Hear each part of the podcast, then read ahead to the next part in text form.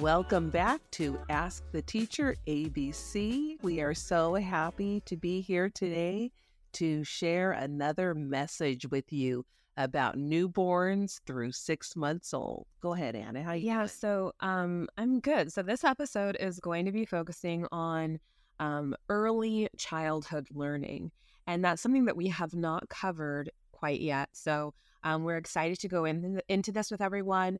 Um, these are definitely tips that you can put into practice right away.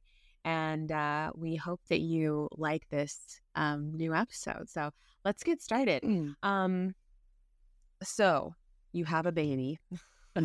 what do I do with it? What do you do with your baby? Sure. So, what are some things that um, you can? What is the first step to teaching your baby, like after the baby comes? Yeah. You know, I think first first and foremost, you know, it's about physical touch, like holding your baby and stimulate that stimulates your baby's brain. Even rocking your baby, right? I think starting to sing to your baby, using higher voices with the baby, and even finding out which sounds like the sounds that are closest to the sounds that kiddos hear in utero. They still like to hear those sounds and those heartbeats. So I think continually stimulating the baby in an auditory manner and um, you know in a physical touch manner because a lot of times babies are sleeping right Yeah, and I know like one thing that you told me to do um, after I had Finn was to talk to him like all the time. And so, um, what that basically ended up looking like for me was basically narrating my day to the baby. Yes So I looked like I was talking to myself, but I wasn't. right. Yeah talking to your baby will stimulate your baby of course mm-hmm. mind body and soul and making your voice go up. So asking questions like something simple like how did you you know did how did you sleep last night baby? or you know do you know how much mommy loves you? or just kind of creating those questions where your voice goes up at the end and definitely having eye contact. Yes your baby's little but your baby can see from you know certain distances especially while you're holding them right? So that distance between holding your baby from your eyes to your baby's eyes and they circle in on you know the iris or you know different types of circles they like targets and different things like that. So i think that's really important to even show targets you know make a get out a, a paper plate and just draw little targets and whatever like teddy bears with big eyes so babies like to focus on those types of circular patterns Oh, okay. I, I actually didn't realize that about the circular pattern thing, but that is really cool. I did that with you. I did paper plates and I Oh, really? in black and white because babies are attracted to also to black and white. Yes, and there's actually quite a few children's um like newborn geared books that are in black and white. And if you're um lucky enough to get books at your doctor's office, um our doctor's office actually gave us books every single time we went in for a doctor's appointment. And um a lot of the baby uh, of the baby books up until a certain point were black and white. Yeah. And then um when they reached a certain age then it changed to more colorful books right. and stuff like that. So that was really um that was really interesting and awesome. So, okay, so after, you know, what what about when your baby is starting to make sounds, they're starting to actually try to express themselves? Um what are some things that you can do after that initial um, auditory learning, continuing that, of course, Oh, throughout their entire lives, Right. So Just on different levels, right. So continuing that and excuse me, when the when the baby is making those gaga mama noises, Mhm. repeat them back to the baby and act like you're having a conversation with them. Because that will really help them develop what English language sounds sound like as opposed to if you're, you know, in another language, right? Mhm. So when the baby says a sound that we recognize as in English language, like ma or da or ga, then Mhm. those sounds we trigger, we're our brains triggered like, oh, these are sounds we recognize, and that's how we get the baby to continue to say those sounds and speak English, right? Right. And so um so we all all know, oh maybe some people don't know, so I shouldn't say that. But what about baby sign language? So up until a certain point, you know, babies aren't going to be able to talk completely or develop their their speech won't be developed completely. When should you start something like sign language. Yeah, start that right away. You know, you should be doing finger play anyway with the baby and showing the baby your different uh, dexterity, you know, motions that you Mm-hmm. choose. I think a main thing, another thing too, is that you know start making those sounds, start start showing those signs, start saying those words, and before you know it, like the baby, the baby's brain is like a sponge, and when they see those, then they start to mimic those. And a Right. baby will mimic if you spit your tongue out at a baby long enough, they will then mimic that, right? yeah, So just playing those little games with the baby, little bits of t- little bits at a time. Even like mm-hmm. peekaboo, you know, that's how kiddos learn. You know, you, they might not see you, but it, you're you still exist. Right. That's what that game is really about. Yeah, right? yeah. So maybe you could tell a little bit about Finn and how he did that. Oh yeah, so I used to play um, peekaboo with him a lot, like at the table while I, because I would have him sitting in his little chair, like while I was eating or something, even before he could eat, and I would play peekaboo with him with like a dish towel or something, and then it got to the point that around um, like five, six months old, I think he was six months old, um, and then he started playing peekaboo with me, like he pulled the towel down, and, and mind you, he could not speak at all, Right. um, and he put the towel over his head and then he like pulled the towel down really fast and like started laughing and looking at me like peekaboo like i like Right. i'm playing with you now and so it was that was a really cool thing because you know we had done it so much at that point that then he started to initiate the game of peekaboo which is I know, which is crazy, right? you know, just like we talked about, like play, like when you play to, you know, just do different, um, have your kiddo t- ha- allow them to touch different types of textures, right? Like, Mhm. so a lot of the baby books have like the soft fur and maybe something that's ribbed or whatever, but having that sense of touch, the sense of smell, like stimulate your baby's senses. Right. And like taking their hand, you know, and rubbing it on, like, oh, this is the dog. Feel the dog. Feel the dog. And maybe not the dog is the right one because then babies, you know, they tend to close up their hands and pull hair out. But, um, you know, just different textures, even like a sweater, like touching it and stuff. Yeah. But taking their hand so that they can um, touch those different things. I highly agree with that. I think that that's really stimulating. And, you know, take away that, that curiosity of the baby. Don't just say no all the time. But if it's a piece of glass or something that uh, you don't want a baby to play with, at least let them touch it. And then take, you know, tag a word on there like gentle or, you know, but glass, gentle, you know, just start building that Mhm. language. Put those books everywhere with the toys. Put uh, books in the bath, you know, like letters too. Start, ref- you know, just give everything a name. Start naming all the sounds. Remember, even Addie would start asking questions like, "Who's that? What is Yeah. that?" And that I don't even know. I can't even. I don't even know where that came from. Honestly, I don't know why she. Um, I think it's because Finn was at his questioning like stage when she was born, Okay. and so he was constantly asking me questions. um, and yeah, so I think that's why she would ask questions so early. right. You know. Um, just because she was constantly hearing her br- big brother asking, "What is that? What is this? What is that? What is this? Oh, a box. Explain this." I know what she know? really wanted to know, and she Yeah. would say like where and use her five W questions accordingly, right? Right. Mhm. You know, I think the main thing is that we want the your baby. Babies feel loved when they have attention, Yes. and we we also we're you know even like crying. Like, how long do you let your baby cry?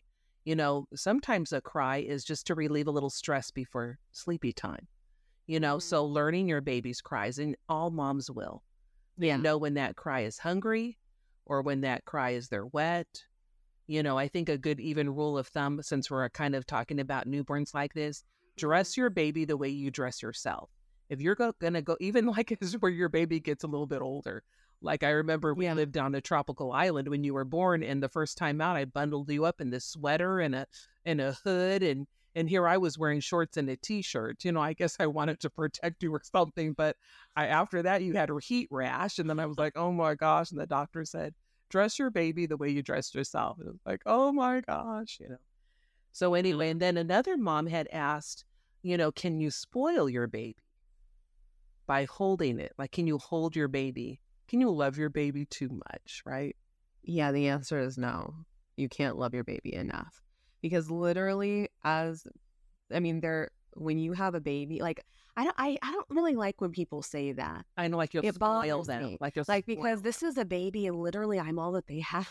Right, exactly. Your mortality is in their hands. E- Their mortality. their is in mortality- your Yeah, hands. that's- Goodness yeah. gracious. I just, as a mom, we are ready to sacrifice our lives for our but um, but yeah, and I think that that's important to realize that you know you really can't spoil a baby. Um, the more that you hold your baby, the closer that you become. That's really what I believe. right.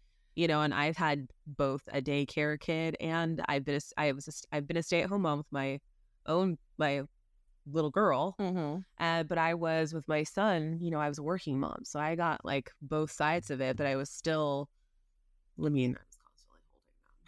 Yeah, hold them, talk to them, right? yeah I mean, switch- ta- the talking part I feel like is one of the most important things. Like a lot of people have asked me in the past, like what I've done to um, help my child, you know, move along so quickly, and why did he have this wide vocabulary? And the biggest reason why is that I was constantly talking to him, and I wasn't talking to him like he was a baby. I would talk to him like he was just another person Mm-hmm. because I would I would narrate my day. And so because of that and because I wasn't using any baby language, he developed a white like he knows how to use words that adults know how to use in proper context. Mm-hmm. And that was I think one of the best things that I could have done because there's a lot of other things that I could have done way better, but that one thing Mhm. is what I can say that I did like Really the quote unquote right way or whatever you want to say. But I think that that really helped. And, um, you know, because language is, is the basis of having good writers, good readers, good readers, good, good communicators, thinkers, right? good communicators.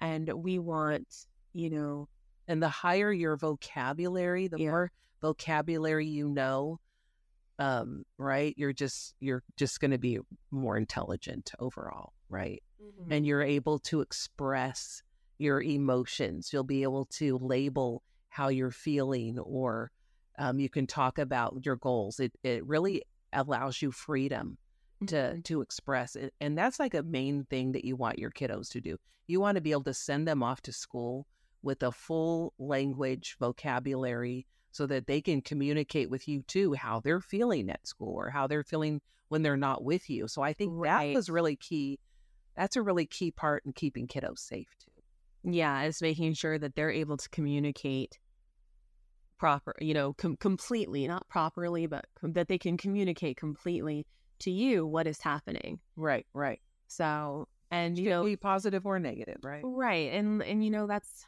even kids who can communicate really well, like they're not always going to be able to express themselves in the right way either. right But um, modeling that and you know seeing what that looks like and helping them to express themselves is really important. We kind of got a little bit off track though so i'm going to bring it back. So we went up to six months. So we talked about baby sign. What about um oh i can remember what it's called. When do you start would you start learning um, teaching alphabet teaching numbers teaching shapes um, when is it too early or when is it like good enough to start like Mhm. should they start at six months is it a thing that you should always like just be doing like what is your opinion Yeah, well, you know, honestly, I think it's something that you should always be doing. I mean, even if it's once a week, show the baby a letter. It's not going to hurt them. Like, this is the ba, ba, ba, ba. You know, mention the sound of the letter over the letter, the name of the letter. So start just showing sounds, start reading those books, get those books out and touch those words and touch those pictures, and that will stimulate reading. Mm. And that way, you know, if kiddos can, reading is directly connected to self esteem mm-hmm. and um, you know the sooner a child reads and it's not you know it's not just reading a sentence right it's really comprehending and knowing those meanings so i would say put letters in the tub put letters on the refrigerator um, practice writing uh, you know doing letters with your hands just with your fingers and letting the baby watch you or or taking the baby's hand and tracing over the letter and making the sound. Um, I think lots of music, lots of music play, sounds, bells, you know, like we talked about, touch, feathers, you know, just really t- stimulate your baby because you want the dendrites in the brain to grow. Right. Okay. So, what about, um, I'm going to go ahead and I'm going to bring it up. Okay. Okay. What about iPads? Mm, Because let's face it, we live in like this world of technology.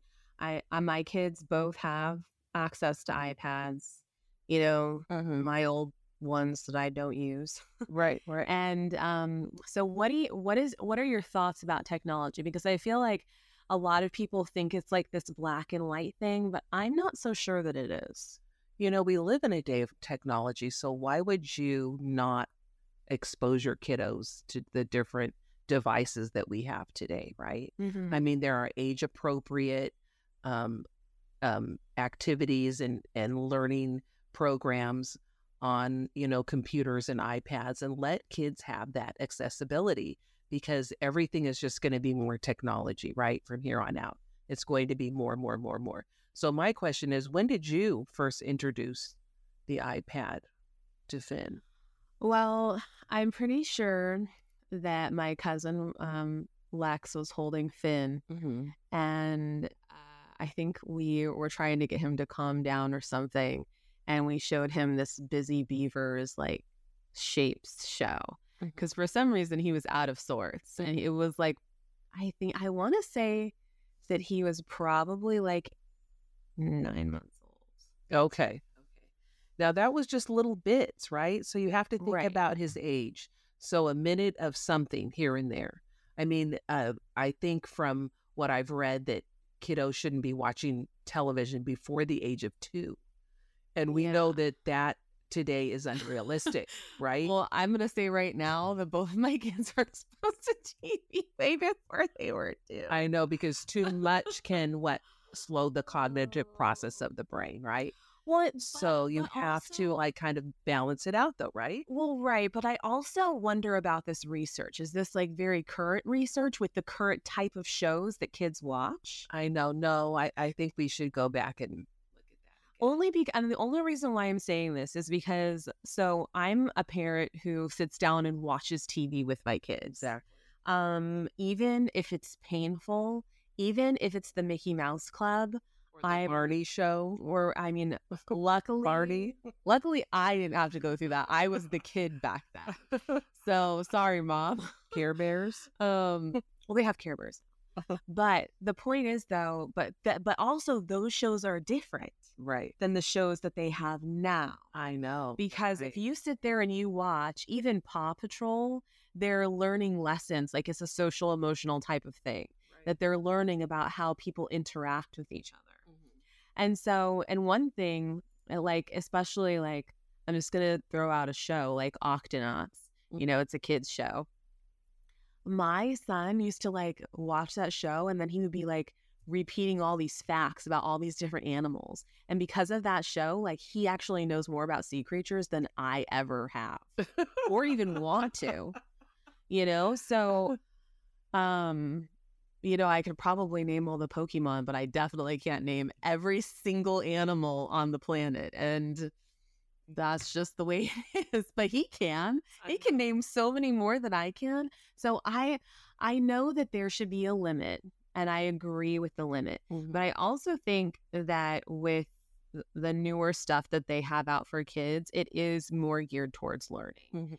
And that it is possible, especially if you're sitting down watching a show with your kid, even if it's painful, um, that you are talking things through with them Yeah. about what's happening. Right. Because even with my little girl, and even when she was really young, and my son was watching like movies, like I would talk about what was happening in the movie Right. and like how I felt about what was happening in the movie or happening in the show. hmm Like, Yeah. oh, that that pup isn't being very nice. Right. That's a great learning. So see, you're you're inter you're being interactive, right?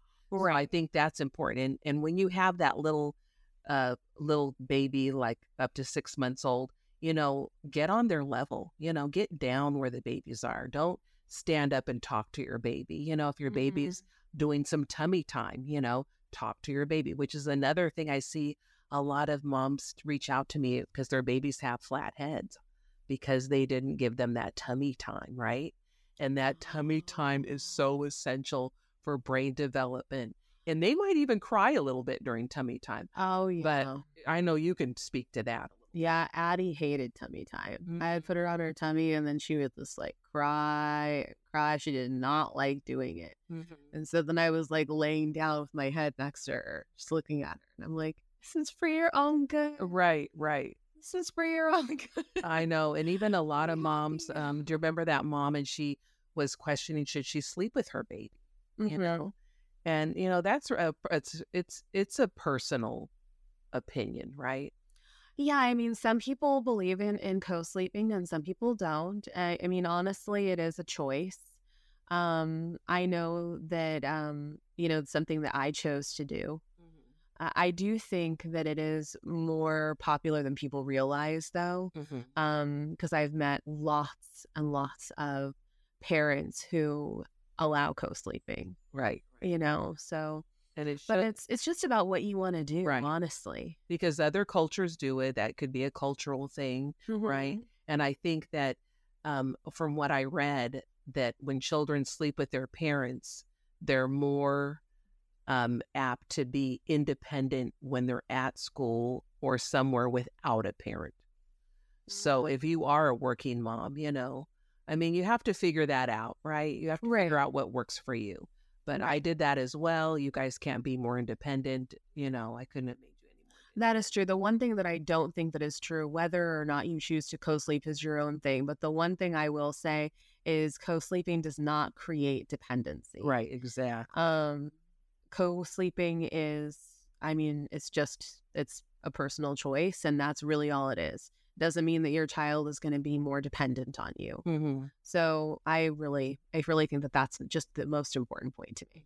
And I think a lot of parents might struggle with that. But I think overall, you know, holding your baby, you know, it, being attentive, talking to your baby, um, you know, you're starting to groom this person. Whisper little sweet affirmations into your baby's ear, you know, um, just build that trust relationship. And from there, it, everything will blossom. Yeah, 100%. I agree with that. Um, well, I hope that you have gotten something out of this, um, that you have learned something, that you had a good positive takeaway. Please let us know how you like this episode.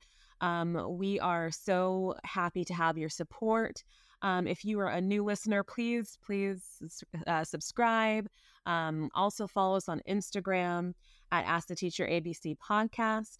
If you have a question that you would like for us to address and to talk about and do a little bit of research on, find out some answers for you, um, whether that is a parenting question or a teaching question, please reach out to us on Instagram or at Ask the Teacher XYZ at gmail.com. um, okay. yes. So thank you so much, listeners. Yes. Share our podcast. We love you. Yes. Blessings. And we'll see you later next time. Bye.